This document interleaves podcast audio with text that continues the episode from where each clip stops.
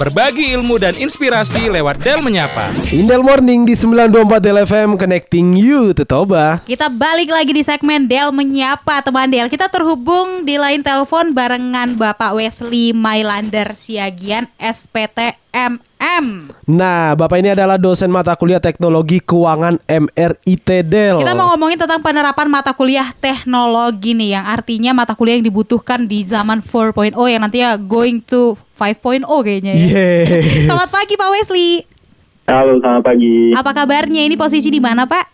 Baik, posisi di kampus. Oke Oke, gimana udah sarapan apa Pak pagi nih Pak? Mie gomak dong. Uh. Waduh, pakai goreng Pak. Pakai ubi nggak tuh? Oh, pakai telur aja. Wah, Wede. kenyang. Berarti udah siap nih kita Iya. tanyain ya. Pak, ini kan kita mau ngomongin tentang penerapan mata kuliah teknologi. Sebelumnya kira-kira apa aja sih Pak masalah keuangan yang teratasi kalau kita belajar tentang teknologi keuangan nih? Oke. Jadi kalau kita berbicara teknologi keuangan, sebenarnya secara fundamental adalah shifting dari tradisional ke digital. Mhm. Jadi ada teknologi di dalamnya. Nah, permasalahannya adalah kalau kita mengacu ke Survei Nasional Literasi dan Inklusi Keuangan yang dilakukan tahun 2019 bahwa literasi keuangan secara nasional di Indonesia itu masih sangat rendah sekali. Itu di angka 38 untuk indeks literasi dan inklusinya itu adalah 64 persen. Hmm. Nah, ini ada gapnya nih. Gapnya itu sekitar 30 persen. Artinya apa? Banyak masyarakat di Indonesia itu yang menggunakan produk keuangan tetapi tidak paham produk tersebut apa. Gitu. Betul. Atau istilahnya adalah beli kucing dalam karung. Dan itu terjadi sekarang. Hmm. Oke. Itu kayak terasa di yang baru-baru ini terjadi tuh kayak investasi bodong yang literasi keuangannya kurang ya Pak ya? Betul, betul. Oke, nah Oke. kalau di manajemen rekayasa ITDL teknologi keuangan itu dipelajari waktu semester berapa tuh Pak? Dan apa aja yang dipelajari nih Pak saat mendapatkan mata kuliah ini Pak? Teknologi keuangan dipelajari di tingkat akhir semester 8. Jadi ini adalah persiapan mereka nanti untuk terjun ke dunia kerja. Jadi Nice. mereka udah tahu tentang bagaimana uh, mengelola keuangan. Jadi kalau ditanya apa saja yang dipelajari di mata kuliah ini, salah satunya adalah manajemen keuangan. Itu adalah fondasinya. Gitu. Selanjutnya separuh semesternya itu mempelajari tentang uh, industri tentang finansial teknologi atau fintech. Nah, kita tahu sekarang kan fintech ini cukup hype di kalangan anak muda terutama Betul. dan banyak startup sekarang yang bergerak di bidang finansial teknologi. Mm-mm. Kamu pintar kelola uang, tahu teknologi keuangan tidak? Tidak. Wah. Belajar langsung. Sama Pak Wesley. Iya. Nanti kita te- kepoin lagi ya Pak ya tentang rancangan program khusus dari manajemen rekayasa ITDL. Kira-kira pengembangan inklusi keuangan itu gimana untuk UMKM di kawasan Danau Toba? Nah, buat kamu yang penasaran jangan ke mana-mana. Stay tune cuma di 924 Del FM. Connecting You to Toba. Del Menyapa. Hanya di 92,4 Del FM. Connecting you to Toba. Berbagi ilmu dan inspirasi lewat Del Menyapa. 924 Del FM Connecting You to Toba Kita masih ngobrolin tentang penerapan mata kuliah teknologi keuangan manajemen rekayasa ITDL barengan Pak Wesley Mailander Siagian SPTMM nih teman Del Nah, pasti teman Del kalau udah ngebahas uang, uang, uang, semangat banget nih. Apalagi ini kita mau tanyain hubungannya dengan keuangan UMKM apalagi kita kawasan Danau Toba nih Yes, jadi ini Pak yang mau kita tanyakan, adakah rancangan program khusus nih Pak dari manajemen rekayasa ITDL untuk pengembangan inklusi keuangan UMKM di kawasan Danau Toba Pak? Mm. Oke, kalau dari manajemen rekayasa sendiri, karena memang mata kuliah ini masih cukup baru ya, Uh, belum sampai dua tahun kita kembangkan. Mhm. Jadi untuk di kawasan Kabupaten Toba Samosir, dari manajemen rekayasa sendiri memang ini diarahkan tugas akhir mahasiswa sudah mulai nih diarahkan untuk menciptakan sebuah produk yang bisa nanti shifting tadi. Pengertian dari teknologi keuangan itu kan kita shifting dari cara tradisional mulai mengarah ke digitalisasi. Wah. Nah, dari TA-nya sendiri memang kita sudah mendorong mahasiswa untuk menciptakan produk yang paling sederhana adalah kalkulator keuangan. Hmm. Oke. Itu dia yang lagi dalam tahap pengembangan ya Pak. Apa kabar aku ya yang sedikit-dikit pengeluaran tuh dicatat atau enggak? Iya. Manual banget. Iya kayak kita. Jadi tujuannya adalah ke depan, Mm-mm. ini kan lebih ke ini aja, bagaimana kita membantu UMKM itu untuk membuat laporan keuangan. Nah kalau kita lihat nih track recordnya kan banyak sekali UMKM di Kabupaten Toba Samosir Mm-mm. yang tidak punya atau tidak melakukan um, pencatatan laporan keuangan dengan baik. Betul. Gitu. Oke. Itu salah satu masalah gitu kan. Sehingga nanti dengan adanya kalkulator keuangan ini itu bisa mempermudah mereka untuk melakukan pencatatan laporan keuangan. Dan ada benefitnya juga. Benefitnya adalah aksesnya tadi. Inklusi keuangan itu kan sebenarnya akses kita ke jasa keuangan. Oke. Sehingga apa? Kalau nanti misalnya sudah tercatat dengan baik, sehingga pemberi pinjaman bank misalnya mereka akan lebih mudah untuk melakukan approval kalau dilakukan uh, permohonan peminjaman. Kira-kira Oke. seperti itu. Biar yakin ya Pak ya.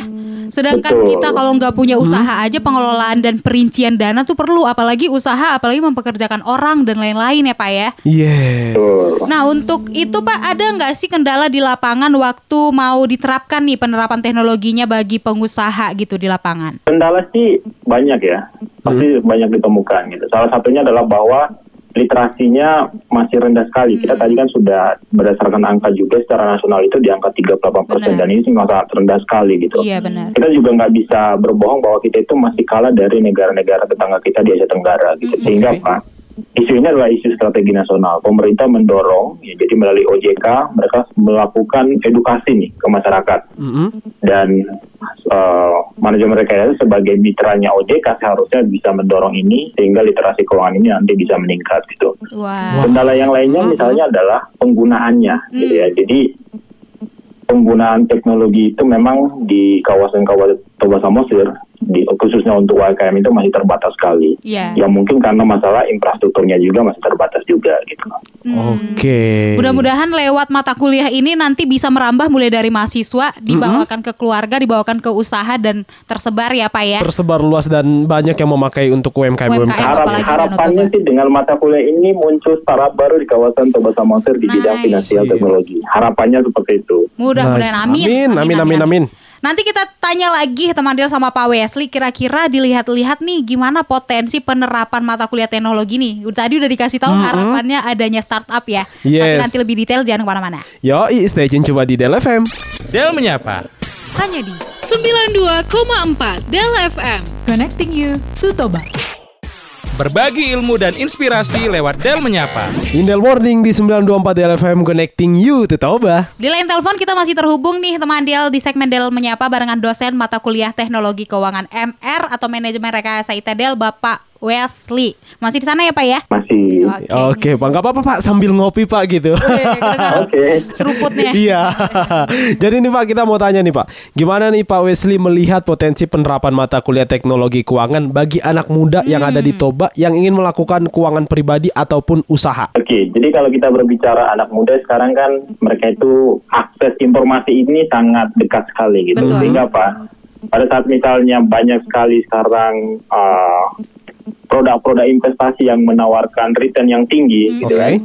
Jadi banyak sekarang anak-anak muda tuh yang akhirnya karena literasi keuangannya terbatas masih sangat rendah, akhirnya apa? Mereka masuk ke dalam produk-produk investasi yang bodong gitu. Yes, Betul. betul, betul. Yang tadinya- instan ya Pak ya. Betul ya. Jadi mereka itu kalau anak muda itu kan sukanya instan sekarang Betul. gitu. Yes, yes betul. tanpa proses gitu kan. Eh. Dapat misalnya cuan sekian, tapi nggak tahu nih produknya apa. Iya, Kan kira-kira dari mana seperti itu. datangnya iya Pak.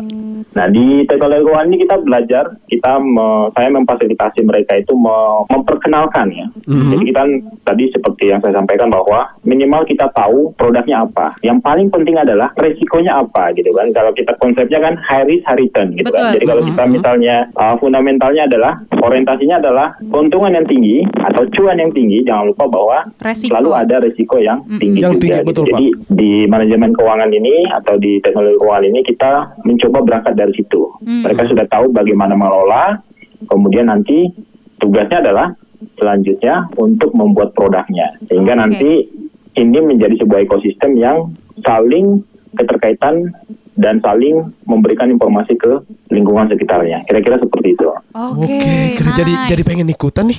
mau ikutan. Iya. Tapi kalau mau jadi mahasiswa udah expired Ben. iya, itu pula. Buat teman-teman yang mau belajar juga tentang Mhm. kuliah teknologi keuangan ini tentunya harus masuk ke manajemen rekayasa ITDL. Gimana caranya tuh Pak?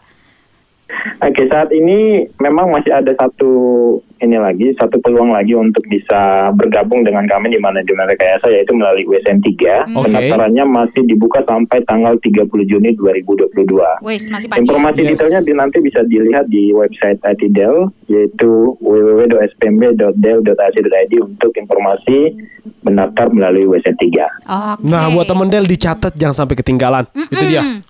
Buat Pak Wesley, thank you Pak udah kasih waktunya sedikit banyak kita udah mulai terpukul nih. Mulai saat ini kita Sama-sama. mau kelola keuangan. Iya, betul Pak. Pak kira-kira kalau kita berdua bisa masuk nggak Pak? Konsul aja gitu. Iya Pak, konsultasi aja Pak. Konsultasi bisa. Saya sih terbuka untuk konsultasi tentang bagaimana mengelola uh, keuangan Wes. terutama ya. Oke, Siap langsung OTW semangat abis ini yuk. Apalagi udah mau tanggal tua. Iya udah mau tanggal tua betul. Thank you Pak Wesley untuk waktunya. Selamat pagi. Selamat pagi. Itu dia teman Del Pak Wesley, dosen mata kuliah teknologi keuangan MRI Del ngomongin tentang teknologi keuangan. Ada teknologinya. loh. Teknologinya Nah, betul. bukan manajemen keuangan lagi, ini teknologi. Yang artinya Yes. ada pemanfaatan teknologi dalam manajemen keuangannya ya. Biar ke depannya tanggal tua udah kayak nggak kerasa lagi jadi pengen ke situ. Tuh, mulai kelola. Gimana caranya? Masuk MRI Del. ya udah buat temen Del yang penasaran minggu depan kita mau wawancara siapa lagi? Aha, ngomongin apa lagi yang menarik ya? Selalu berubah-ubah soalnya topiknya. Yes. Makanya jangan ke mana-mana, selalu pantengin In The Morning. Ya, i Del menyapa. Hanya di 92,4 Del FM. Connecting you to Toba.